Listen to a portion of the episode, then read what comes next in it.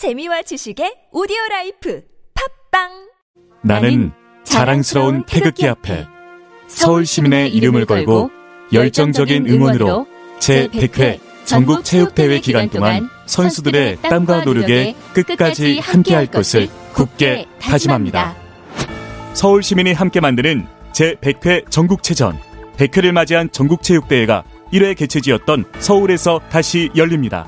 10월 4일부터 10일 잠실 주경기장을 비롯한 72개 경기장에서 진행되는 전국 체육대회와 10월 15일부터 19일 전국 장애인 체육대회까지 많은 관심 바랍니다. 이 캠페인은 서울특별시와 함께합니다. 굽은 어깨 바로 잡자 바디로직 거북목을 바로 잡자 바디로직 굽은 등도 바로 잡자 바디 상체를 바로 잡는 바디로직 탱크탑 뻐근한 거북목, 구부정한 어깨와 등을 바디로직 탱크탑으로 쭉쭉 펴주세요. 이제 완벽하게 바로잡자.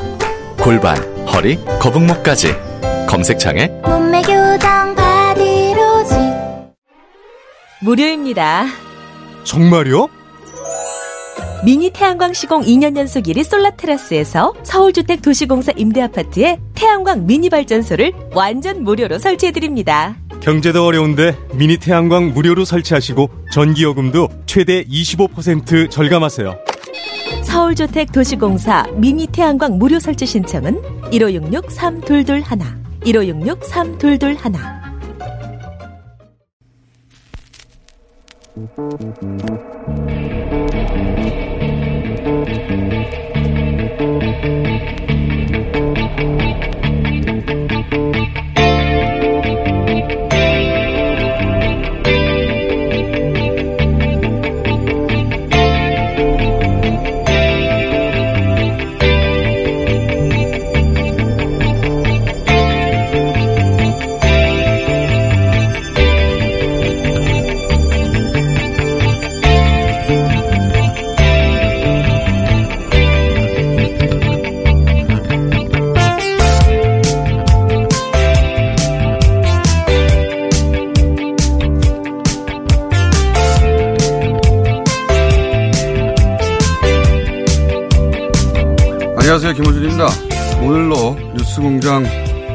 3년입니다. 저 같은 망나니 진행자와 쏟아지는 뉴스를 매일 감당하는 두 명의 PD와 두 명의 작가, 그들 피곤하고 지친 일상, 그리고 그 지친 마음을 그 깊은 속내를 그대로 담은 이 노래를 3년 기념으로 겸손하게 띄웁니다.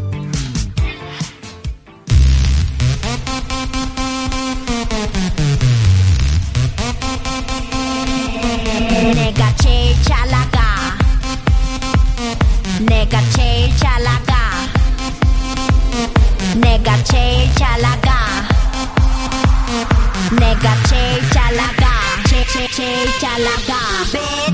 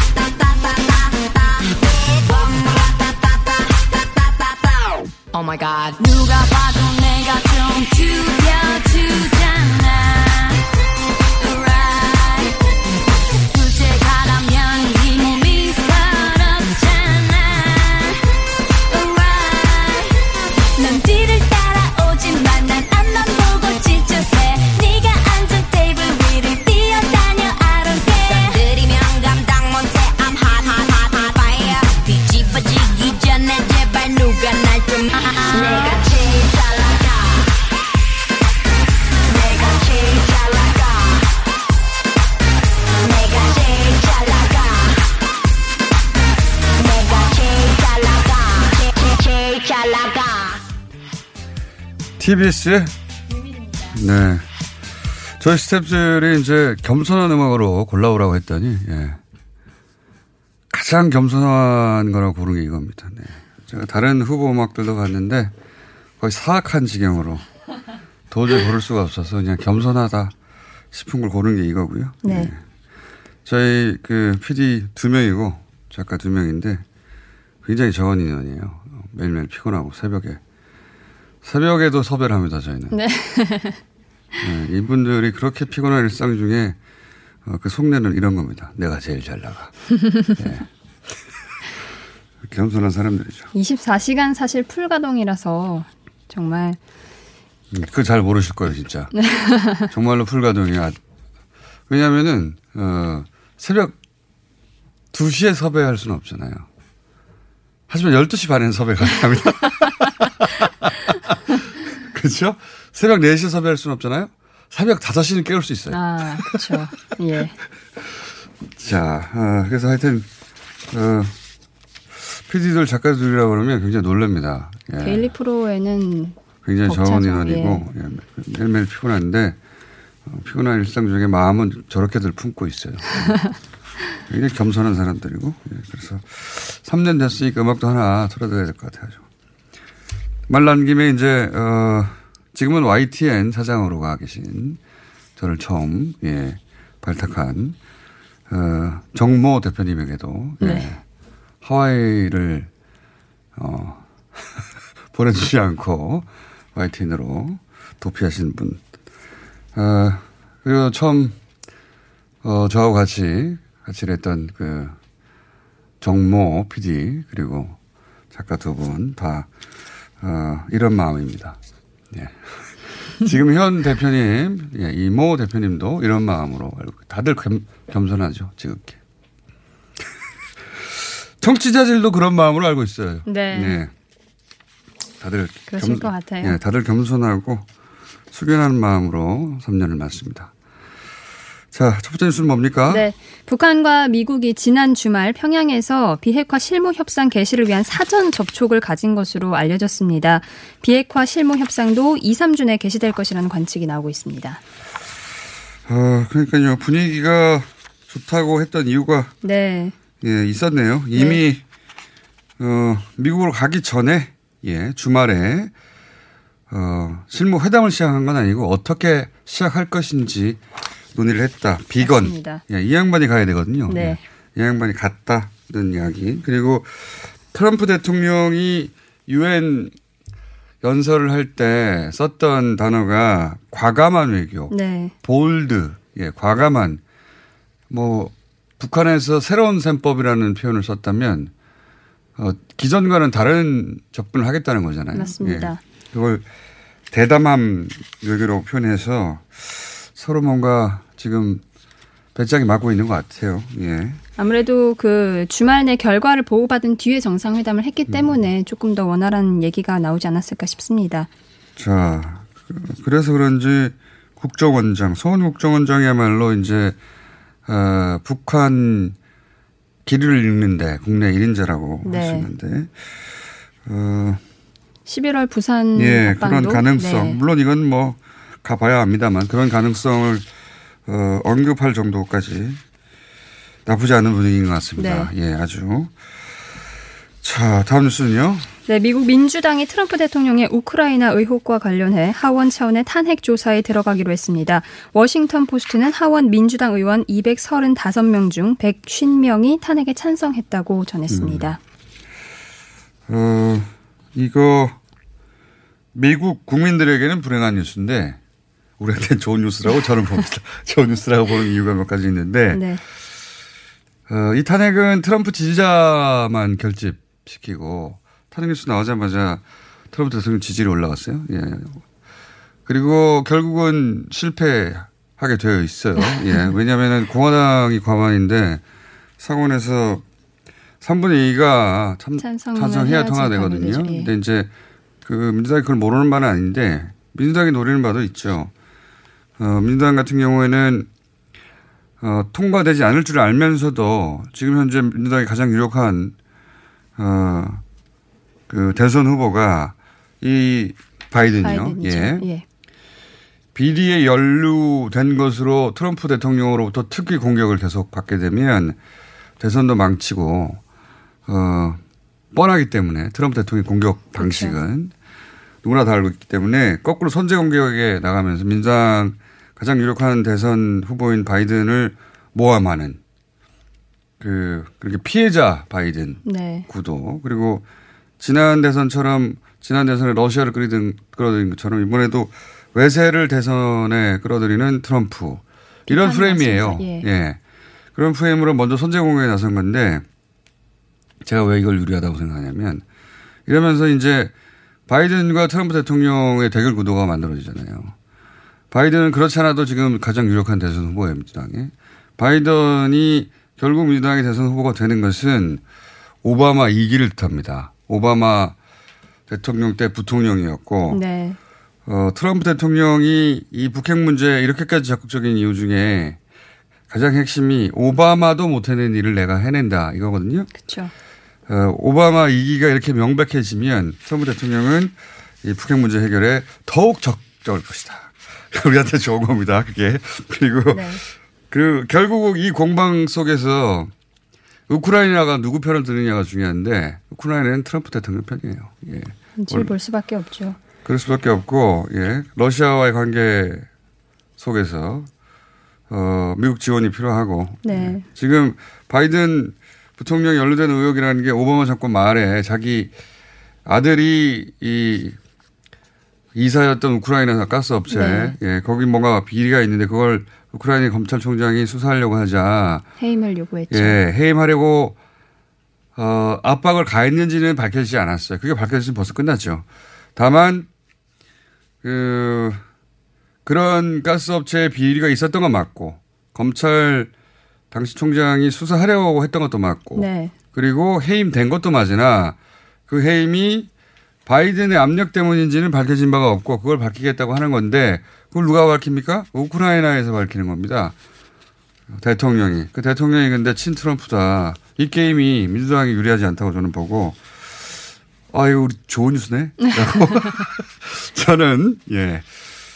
우리 입장에서는 그렇게 생각합니다. 트럼프 자, 대통령은 또 그 당시 통화 녹취록도 공개를 했었죠. 어, 어쨌든 이 공방은 트럼프 대통령이 유리하게 끌고 네. 갈 수밖에 없다. 결정적인 순간 순간에. 예. 어, 그렇지 않고 자기가 이걸 끌낼 리가 없죠, 먼저. 자기가 자신이 계산이 섰으니까 하는 거고요. 근데 그게 결과적으로 미국 내 정치이기만 하면 저희도 별 관심 없이 한 줄 얘기하고 끝날 텐데, 어, 우리하고 직접 관련된 특히 바이든이 이렇게 해서 더욱 유력 대선 주자하고 내년에 어, 주자 가 결정되면 오바마 이기고 오바마 이기는 저희한테 좋은 겁니다. 예. Thank you. 자, 다음은요. 네, 검찰이 조국 장관 자택 압수수색 당시 조 장관 딸이 중학교 2학년 때 쓴 일기장과 또 중고등학교 때 쓰던 폴더폰을 가져가려고 했다고 헤럴드 경제가 보도했습니다. 어, 당시 영장 목록이 없었던 거라서 현장에서 추가 영장까지 발부받아서 폴더폰은 가져갔습니다. 아, 이 뉴스는 굳이 소개하는 이유가 이제 검찰은 여기 대해서 해명을 했어요. 그리고 일기장을 가져가라 했다는 게 뭐 이 국민에서 결정적인 요인은 아닙니다. 결정적인 요인은 아니나 요인은 아닌데 그리고 검찰은 통상의 압수 과정에서 원래 이제 어 일정을 드러내는 문건들은 네. 어, 그 시간표는 당연히 중요해서 어, 검찰 쪽에서는 표준의 프로세스로 여겼을 수 있어요. 예. 거기까지는 검찰의 입장인데 그런데 이제 이 뉴스가 지금까지의 조국 관련 뉴스하고 다른 지점은 뭐냐면 어, 강제 수사를 당하고 있는 어떤 자연인으로서 가족의 관점을 처음으로 반영했다는 겁니다. 네. 여태까지하고는 다르게. 가족으로서야 그게 표준의 프로세스인지 아닌지 어떻게 합니까? 당연히 고등학교 때도 아니고 딸 일기장을 가져가면 당황하고 분하죠. 그렇죠. 예. 그런데 그게 표준 프로세스니까 너는 참아. 어, 이렇게 당연한 거야 라고 하는 검찰 관점만이 정의가 아니에요. 예. 어떻게 검찰의 정한 기준만이 세상의 기준이 됩니까? 네. 당연히 가족의 관점에서 바라본 어, 뉴스도 나올 법 했었는데 처음으로 나오는 것이고. 네.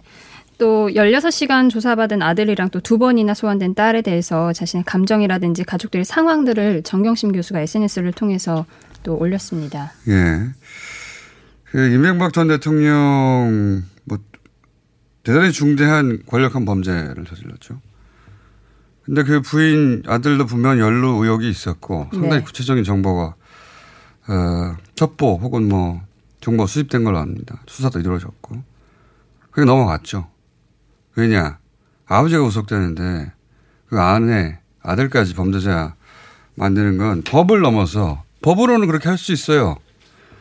법만 보면 그게 정의라고 할 수 있어요. 하지만 그게 어 그냥 우리 평상시에 인륜의 관점, 상식의 관점에서 상식적인, 보면 네. 너무 가혹하다고 여기서 넘어가는 거예요. 예. 그래서 부부가 예를 들어서 같은 범죄를 똑같이 중한 정도의 책임으로 공범으로 저지르면 한 사람만 구속하잖아요. 그렇죠. 예. 네. 너무 가혹하니까 법이 전부가 아니에요. 자꾸 표준 프로세스 얘기하는데 그게 전부가 아닙니다. 근데 조국 가족에게는 야 이거 너무 가혹하다 하는 그 한계선이 없었어요. 왜? 언론이 그냥 검찰과 함께 쭉 갔기 때문에. 검찰의 입장만 계속해서 나왔기 때문에. 한도 끝도 없이 무자비하지 않았나 되돌아보면 이제는 뭐 아들까지 기소할 기세인데 어, 한 공직자가 그 공직자 당사자가 아니라 어, 부인, 뭐 아들, 뭐 딸, 그 아들, 딸의 친구들, 그 아들, 딸의 선생님, 뭐 그 아들, 딸의 교수, 그 아들, 딸이 다니는 학교 혹은 지원했던 학교, 봉사했던 기관들 또는 인턴했던 기관들, 그 공직자의 동생, 동생의 전처, 처도 아니에요. 전처, 뭐 어머니, 뭐 망자가 된 아버지, 어, 인척들 전체 압수수색 한다든가 소환한다든가 최순실도 이렇게는 안 했습니다. 최순실 가족 전체를 이렇게 다뤘나요? 그러지 않아요. 그런 적은 우리나라 헌정사에서 검찰사에서 없었어요. 예. 한 공직자의 사태를 만들어내기 위해서 이렇게까지 하는 건 앞으로 영원히 없을 겁니다. 어, 이게 그 한보 한보를 언론들이 대부분 같이 따라갔고 네. 그 한보 한보를 검찰발 뉴스로 보냈던 언론들이 스스로도 한계 없이 가는 거예요. 한계 없이 같이. 진작에 어느 선에서는 어 이런 그 오늘 헤럴드 경제 뉴스 같은 관점의 뉴스가 나왔어야 된다고 봅니다. 예. 선을 너무 많이 넘어갔다. 언론도 아무런 문제 없이, 문제 의식 없이 거의 여기까지 똑같이 같이 왔다. 살아있는 권력이라고. 그 한마디로 모든 게 정당화 됩니까? 검찰은 뭐 죽었어요? 언론은 뭐 지금 심정치 상태입니까? 다들 팔팔 살아있어요. 그 한마디로 모든 게 다 정당화되지는 않습니다. 예. 반면에 조국 장관의 아들은 무슨 살아있는 권력입니까? 아버지가 장관이라고? 그들이 권력한 범죄까지 지은 건 아니, 저지른 건 아니에요. 굉장히 살아있는 권력 한마디로 탕 치고 넘어가거든요. 기자들도 일선에 진짜 게으르고 비겁한 변명이라고 봅니다. 그걸로 어떻게 모든 게 여기까지 정당화 됩니까? 그걸로 정당화 되는 부분이 있고 안 되는 부분도 있어요. 다음 뉴스 뭡니까? 네. 어, 스시마 이지하라 항으로 입국한 한국인이 1년 전에 비해서 91% 감소했다고 교도통신이 보도했습니다. 아하, 여행 불매 때문에. 네, 맞습니다. 네. 한국과 좀 가까운 거리에 있는 예, 가장 편인데요. 가까운 네. 곳 중에 하나죠, 여기가. 배 타고 가는. 그쵸. 예. 어, 91% 감소요? 네, 그래서 이 스시마 시장이 정부에게 좀 지원을 해달라고 어, 요청도 했다고 합니다. 아, 이 수치는 일본 정부에서 나온 수치네요. 네, 맞습니다. 정확한 수치네요, 그러면. 정확히 91.1%로 나와 있습니다. 잘 됐네요. 다음은요. 내년 도쿄올림픽과 관련해서 그 오길기가 경기장 반입을 허용한다는 일본 방침에 대해서 일본 내에서도 논란이 확산이 되고 있습니다. 논란 조금 되, 고 있어요. 어, 일본 그에서도 어, 시민사회가 존재하고 네. 양심적 지식인들이 있고 그래서 어, 이 말을 아마 그 와다 하루키 도쿄대 네, 농예. 교수 굉장히 유명한 진보 지식인이죠.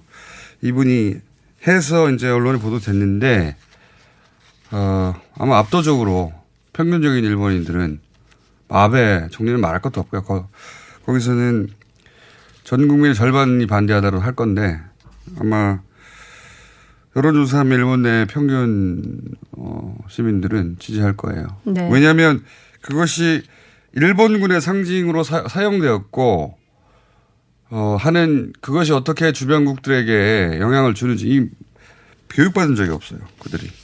그래서 우리는 조금 논란이 되나 사용될 것이다라고 저는 봅니다. 네. 또 보수단체인 산케이 신문은 한국의 일방적인 주장이다라고 얘기를 하고 있는데요. 그러면서 이제 오길 산케이 신문을 거론할 필요가 없어요. 예, 알겠습니다. 예. 항상 정해져 있기 때문에 답이.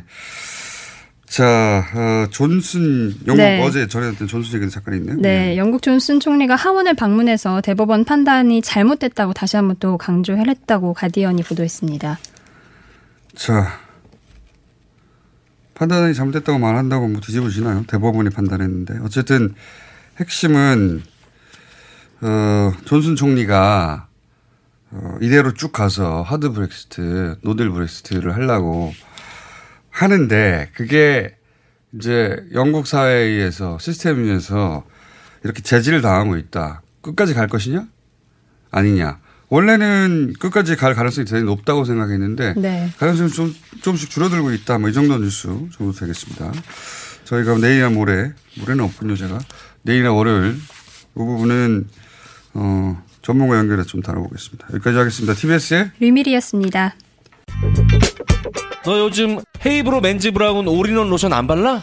어이 그 각질 봐. 요즘 얼굴이 좀 거칠긴 한데 이게 각질 때문이었어? 당연하지. 일단 헤이브로 맨즈 브라운 올인원 로션부터 발라. 비피다가 각질을 없애니까 피부결 좋아지지. 얼굴도 환해지지. 네 얼굴도 완전 괜찮아질 수 있어. 남자의 자신감 각질부터 시작하자. 헤이브로 맨즈 브라운 올인원 로션. 포털에서 헤이브로를 검색하세요.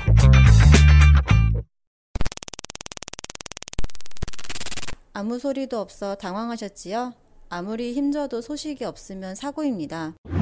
내 몸의 하이패스 장사랑닷컴. 아무 음식이나 드시고 토끼가 되셨나요? 인간답게 먹고 토끼처럼 싸면 사고입니다. 내 몸의 하이패스 장사랑닷컴. 광고와 실제품이 일치하는 회사 장사랑닷컴. 앉자마자 밀려오는 배출의 카타르시스. 미궁 대장사랑 평생을 누군가의 엄마, 아내, 며느리로 살았습니다. 남미 여행을 다녀온 후 제 삶이 180도 달라졌어요. 제가 얼마나 젊고 더 할 수 있는 게 많은지 알게 되었죠. 남은 인생이 더 기대됩니다. 남은 인생이 더 기대되는 어른들의 우아한 여행 작은별 여행사. 작은별 여행사의 한붓 그리기 여행을 검색해보세요. 남미 아프리카 여행 전문 작은별 여행사. 남미 한복 그리기 여행. 어른들의 우아한 남미 여행. 120일 전 예약 시 총 20만 원 할인. 자동차에서 발생한 대기오염 물질이 서울에서 발생된 미세먼지의 3분의 1을 넘게 차지한다는 사실. 아시죠? 서울시는 노후 차량의 조기 폐차 비용과 저공해 조치를 지원하고 친환경 차량인 전기차, 수소차, 전기 이륜차 구입 시 보조금도 지급하고 있습니다. 그리고 택시, 버스, 화물차 및 어린이 통학 차량 등의 친환경 차량 보급에도 힘쓰고 있습니다. 서울시는 시민들과 함께 친환경 자동차로 맑은 서울을 만들어갑니다.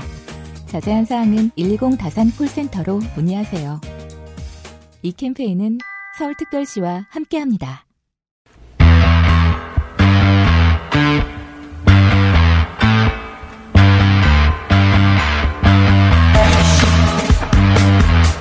얼마 전 한겨레가 어, 코링크는 익성에 의해 설립됐다는 취지의 보도 그리고 녹취록을 공개했습니다. 네. 오마이뉴스에서 전혀 다른 루트로 어, 한겨레의 보도를 뒷받침할 만한 취재를 한 박소희 기자님 모셨습니다. 안녕하십니까? 안녕하세요. 네. 오마이뉴스 박수입니다. 저도 기사를 봤습니다. 어, 우선 관계자의 증언 녹취가 등장하는데, 그죠? 네. 예. 이 관계자를 간단하게 설명해 주시자면, 네, 이분은 이제 조범동 씨랑 굉장히 좀 가까운 분입니다. 조국 장관 오촌 음. 조카인 한 15년 정도 알고 계셨고 개인적으로 뭐 왕래도 잦고 뭐 평소에 가족들끼리도 가끔 볼 정도로 그래서 조범동 씨 음. 오래 알았고, 네, 주변 사정들을 잘 알고 계시는 그런 분이라고 단순한 친구입니까? 아니면 이 사업 관계에 대해서 뭐 가까이 들여다볼 아주 자세히는 아니더라도 네. 관계자 정도는 표현할 수 있어요. 예, 특히나 이제 익성과 연관이 있는 걸로 지금 추정되고 있는 2차 전지 사업 관련해서 아. 뭐 사업 설명회 이런 부분에도 참석을 하셨던 경험이 알겠습니다. 있으신 분입니다. 15년 알고 가- 가량 알고 지낸 그러니까 관계자라고 무연하게 네. 하죠. 관계자. 자, 그 저희도 그 녹취를 받았는데 이제 목소리가 나가면 바로 특정이 가능할 것 같아서 그쵸. 이번에는 저희가 또 저희가 음성 변조 기술이 대단해가지고 네. 잘 들켜요. 그래가지고 사실 아는 분들은 음성 변조해도 알거든요. 예, 네. 이번엔 아예 어, 음성 대역으로 다른 분이 그 녹취 내용 그대로 저희가 네. 어, 토시까지 똑같이 그대로 대역으로 다시 녹음을 해서 좀 네. 들려드리겠습니다. 우선 첫 번째는 코링크 이전부터 알고 있었던 사- 분이라 네. 초기 상황에 대한 얘기가 좀 있더라고요. 그죠? 네, 예. 그렇죠. 그 컷부터 먼저 들어보겠습니다. 처음엔 코링크가 없었죠. 근데 익성이 직상장하려고 조범동을 플레이어로 썼어요.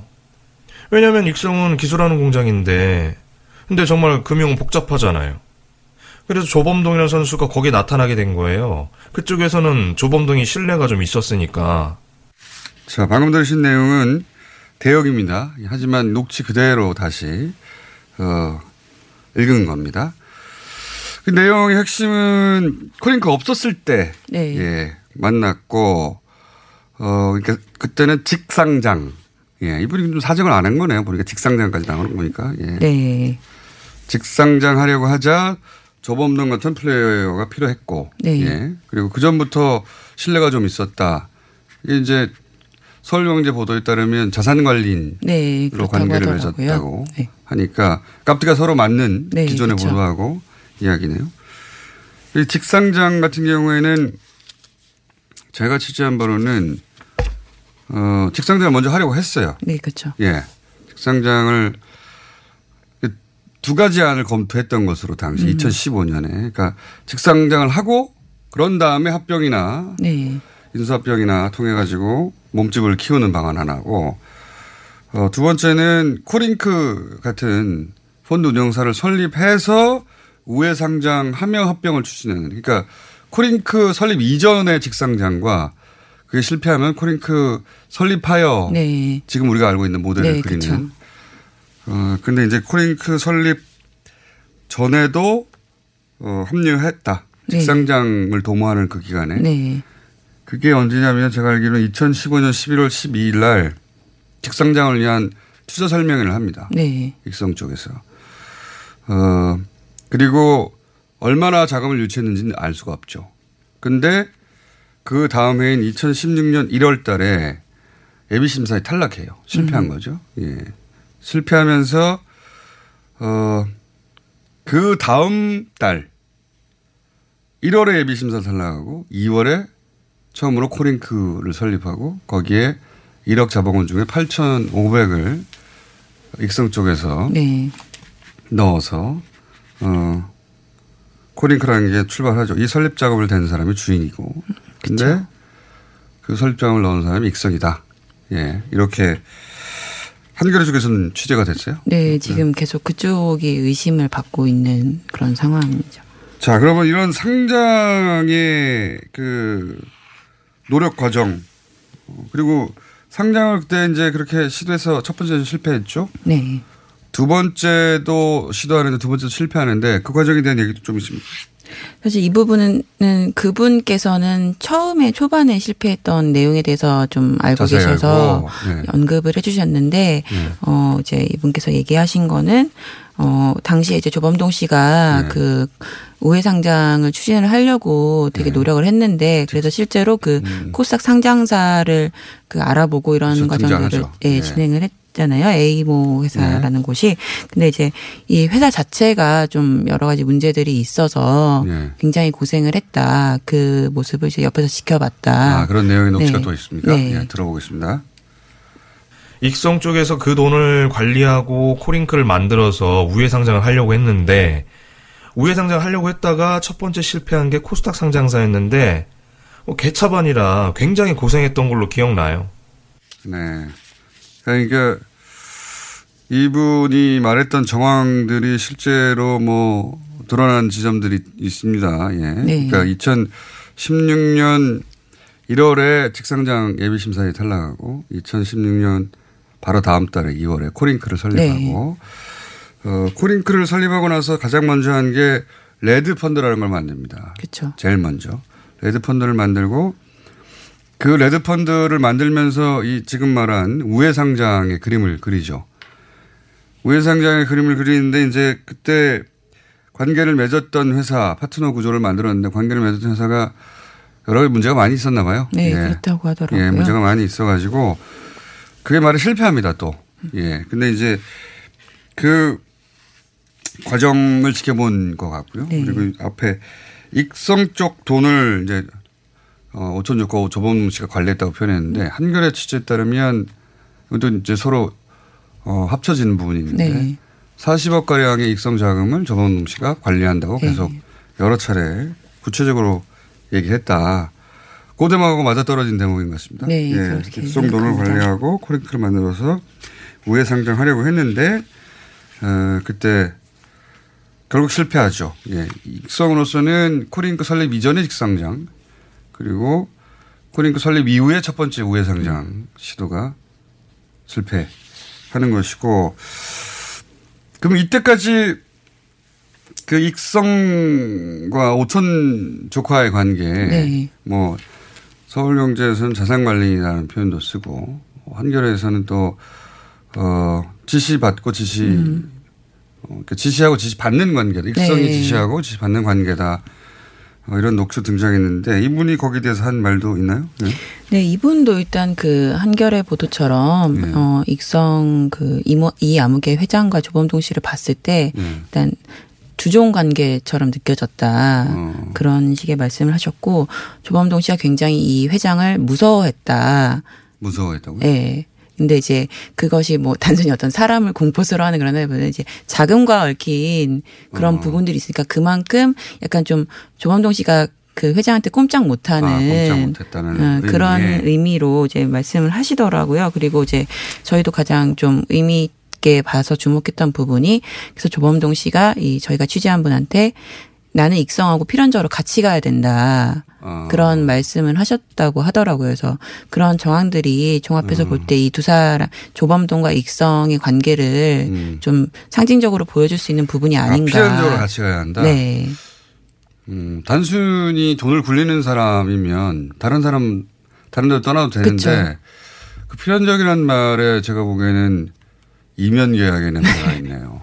네, 어쨌든 여러 가지로 뭔가 좀 복잡하고 좀 긴밀하게 얽혀 있는 게 아닌가 그런 부분들이 구체적으로 뭔지는 네. 모르겠지만 필연적으로 같이 가야 된다고 항상 네. 얘기했다. 근데 사실 그런 표현을 뭐 잘 안 쓰잖아요. 그렇죠. 네. 왜냐하면 단순 자산 관리인이면 더 좋은 더 좋은 분이 물주가 있으면. 갈 수 있는 건데 네. 필연적으로 같이 가야 한다는 건 뗄래야 뗄수 없는 네.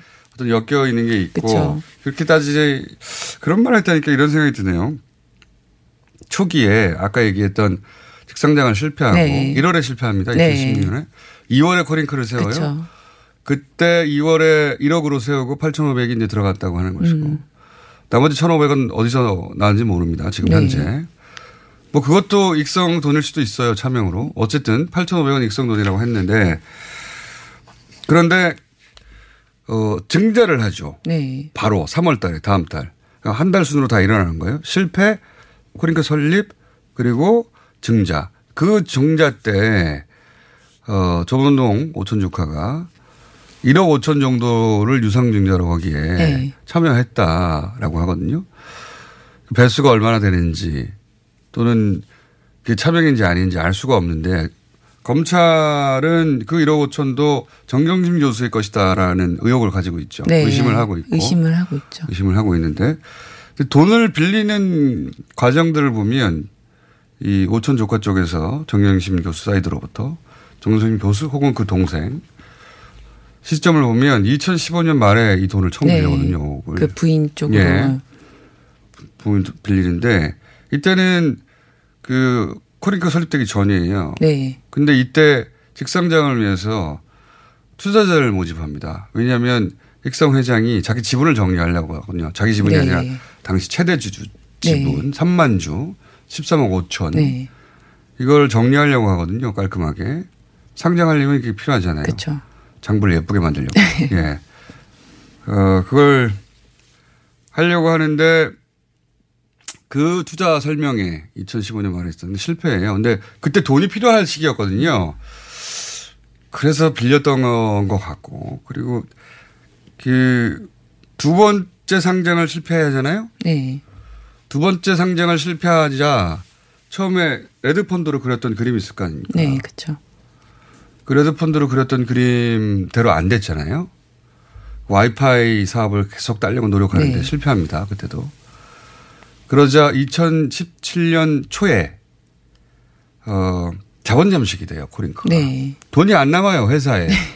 50% 이상 자본 잠식이 돼 가지고 돈이 안 남거든요. 그 시점에 다시 어, 오천 조카가 정계심 교수의 동생에게 5억을 빌리고 200배가 나오고 하는 이야기가 그때도 등장합니다. 네, 17년. 예. 돈이 없을 때 빌리러 손을 어, 벌리러 가거든요. 그리고 이 블루 펀드라는 것도 기본적으로 와이파이 사업 때문에 만들어진 거예요. 네. 와이파이 사업을 위해서 이 펀드에 투자자를 모으려고 하였으나 실패하였죠. 유일하게 성공한 곳이 가족입니다. 실제로. 어쨌든 그런 과정이 쭉 있었는데 지금 이제 익성 회장을 무서워했다 하는 대목의 녹취 들어보겠습니다. 조범동이라는 사람이 굉장히 익성 회장을 무서워했어요. 왜냐하면 자금 출처니까 거기서 돈이 나오니까 뭐 익성하고 필연적으로 같이 가야 된다고 말했어요. 조범동과 익성 회장을 딱 보면 일단 뭐 주종 관계 같은 느낌? 원래 금융 쪽에 있는 사람은 돈이 최고니까 그게 보이잖아요. 예. 지금 설명한 맥락에 닿는 이야기를 하신 거고, 예. 혹시 저희가 이제 시간이 거의 다 돼서, 네. 어, 자세히 얘기하자면 또 한도 것도 없는데 우선 여기 취지는 익성이 주도했고 그때 조범동 씨를 15년 차 알고 있던 사람으로서 어, 익성의 일꾼이었고 말하자면 네. 대리하여 그리고 익성 회장을 무서워했는데 그것은 자금 출처고 같이 필연적으로 가야 한다고 여러 차례 말했다. 왜냐하면 돈이 예 네, 말하는 돈 거니까 문제가. 예돈 문제가. 그러면 정경심 교수에 대해서도 당연히 여쭤봤을 거 아닙니까? 그죠? 네, 예, 취재 과정에서. 네. 정경심 교수를 봤느냐 혹은 네. 정경심 교수 얘기를 들었느냐 혹은 정경심 네. 교수가 이 구도 내에서 어떤 지금 실소유주 논란이 나오니까 코링코에 대해서 어, 뭐 그런 여러 가지를 취재를 당연히 하셨을 텐데 녹취는 들어보겠습니다만 종합적으로 어떤 얘기를 하던 거예요? 지금 이제 그 부분이 되게 중요한 핵심 예, 의혹 그쵸. 중에 하나고 뭐 검찰 수사 중입니다만 어쨌든 이분의 말씀은 어 정경심 교수를 실소유주로 보기에는 좀 무리가 있지 않나. 그 음. 특히나 지금 핵심적으로 얽혀 있는 연결고리가 네. 이 2차 전지 사업 쪽이잖아요. 그렇죠. 근데 이분이 실제로 그 2차 전지 사업 설명회 갔을 때 그 장소 자체도 익성의 충북 음성 공장이었고 네. 그 자리에 참석자가 한 20명 정도 됐는데 어 당시 여자는 없었다. 누군지는 모르니까 예, 어쨌든 예, 예. 어떤 여자는 없었고 네, 여자는 없었다 이런 아, 본인이 말씀을. 거기에 참석할 정도 네. 자리에. 그래서 그런 정황들을 봤을 때 이 2차 전지 사업 부분은 특히나 어, 이 익성 쪽에서 주도를 해서 주도적으로 관리를 한 것이 아닌가. 실제로 음. 그 저희가 좀 확인한 그런 익성 관련된 그 코링크에서 갖고 있던 익성 관련된 자료들을 보면 2차 전지 사업의 익성이 뭐 한 14년 정도부터 주목을 했고 2015년경에 만든 그런 자료들에 보더라도 이 사업 자체가 우리가 굉장히 좀그 공을 쏟고 있다 네. 이런 취지로 설명하는 자료들이 있더라고요. 맞, 맞습니다. 익성에서 2차 전지 사업을 갑자기 문재인 정부 들어서 네. 어, 추진한 게 아니라 2014년 네. 에 돈을 들여서 개발을 했고 2015년쯤 돼서 어, 기술을 어느 정도 확보하고 이 일을 시작한 거거든요. 네. 예. 이제 그 아, 익성 내부 자료도 보신, 보신 거군요. 말하자면. 네. 예. 지금 요 정경심 교수 실소유주 부분 물론 이 관계자가 다 알 수는 없어요. 네, 자기가 보고 듣고 한 것을 기반으로 얘기하는 건데 그 대목을 저희가 들어보겠습니다. 저는 익성 공장도 가봤어요. 2차 배터리 사업 설명회 할 때 익성 회장이랑 다 있었어요. 2차 전지 사업을 스타트하는 데만 한 200억 정도 들어가는데 그 공장을 만드는데 대단히 많은 돈이 필요하기 때문에 뭐 10억 이런 거로는 이빨도 안 들어가요. 정 교수가 이성과 코링크를 주무를 수 있을 정도의 자금, 뭐 10억대로? 그거는 말도 안 되는 소리죠. 이분의 관점인데 네. 예, 이분이 15년 차 어, 지인인지 어떤 관계인지 모르겠지만 잘 아는 사람으로서 네. 어, 본인이 이제 뭐 사업 설명회도 가고 대체 대체로 구조도 알고 하는데 이게 말도 안 되는 소리다라는 게 이분의 관점. 네, 이분의 주장이신 거죠. 예, 그리고 정경심 교수를 본 적이 없다. 어, 이런 취재가 사실 일찍 있었다면 이 사안을 접근할 때 좀더 어, 검찰이 접근하는 각도가 있고 언론이 접근하는 각도가 있어서 상호 보완적으로 실체적 진실에 다가가는 데 도움이 됐을 것 같은데 그동안은 잘 없었어요. 예. 그게 참 쉽지가 않아서 저희 능력 부족으로 좀 많은 제보 어, 부탁드리겠습니다. 많은 제보, 예. 오마이뉴스에도 제보 부탁드리고, 어, 뉴스공장에도 제보 부탁드리고, 한겨레도 열심히 취재 중입니다. 네네. 그리고 다른, 특히 경제지 쪽에서 취재를 열심히 하더라고요. 네. 예. 결론이 약간 다르게 나서 그렇지, 그 앞에 팩트 관련해는 굉장히 취재를 열심히 해서, 어, 자, 이 취재들이 어디까지 갈지 모르겠습니다만, 우선, 어, 한겨레 이 오마이뉴스가 유사한 어, 정황에 대한 익성이 주도했다는 코링크를 취재가 있어서 소개해드렸습니다. 오마이뉴스의 박소희 기자였습니다. 감사합니다. 감사합니다.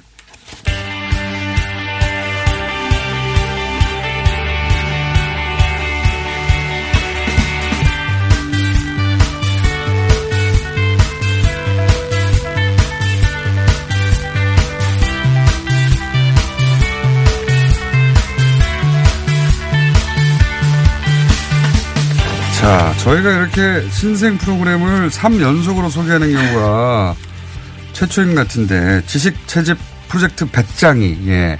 이름 참 재밌다. 어, 그리고 후쿠시마 제1회부터 예.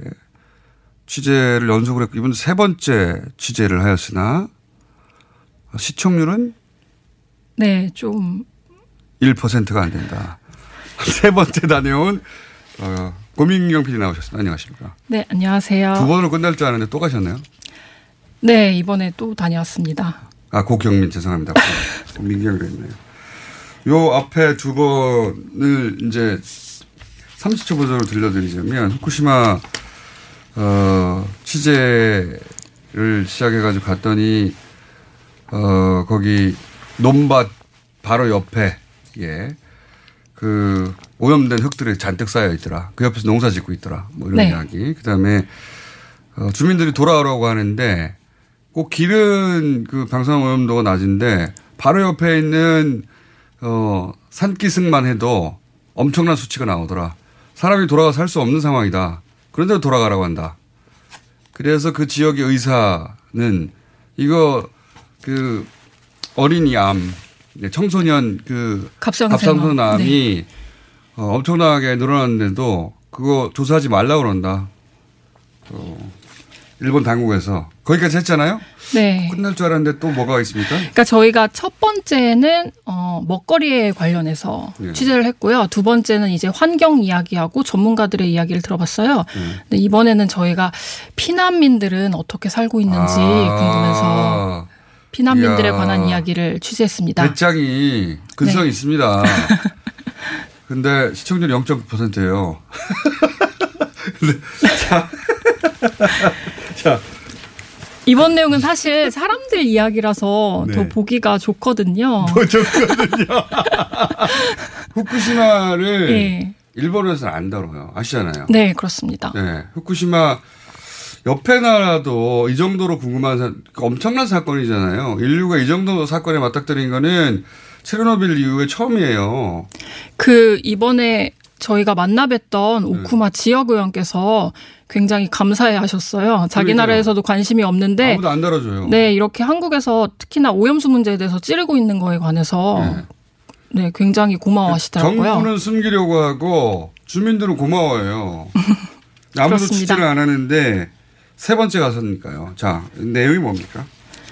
네, 이번에 어 저희가 피난민들. 네, 피난민들. 음. 거기에 보면은 지금 후쿠시마로 돌아온 사람들 이야기, 그러니까 부흥주택으로 다시 돌아오신 아. 분들, 그분들을 저희가 취재했고, 그리고 자주 피난으로 굉장히 먼 곳에 사는 피난민들이 계세요. 그러니까 어. 정부한테 보상을 받지, 아, 도쿄 전력에게 보상을 받지도 않고 네. 자신들이 본인의 돈을 써가면서 네. 자주 피난을 하신 분들 계세요. 어. 그분들을 다뤘고 또 지금 귀환곤란 구역 이 아직 풀리지 않아서 돌아가지 않는 분들 그런 분들에 대해서 예. 아, 다뤘습니다. 여러 부류네요. 그러니까 예. 스스로 떠났던 분들. 네. 아니 방사능 문제가 있는데 그냥 정부가 조치하기 전에 빨리 떠나야지 이렇게 생각하는 사람 많겠죠, 당연히. 네.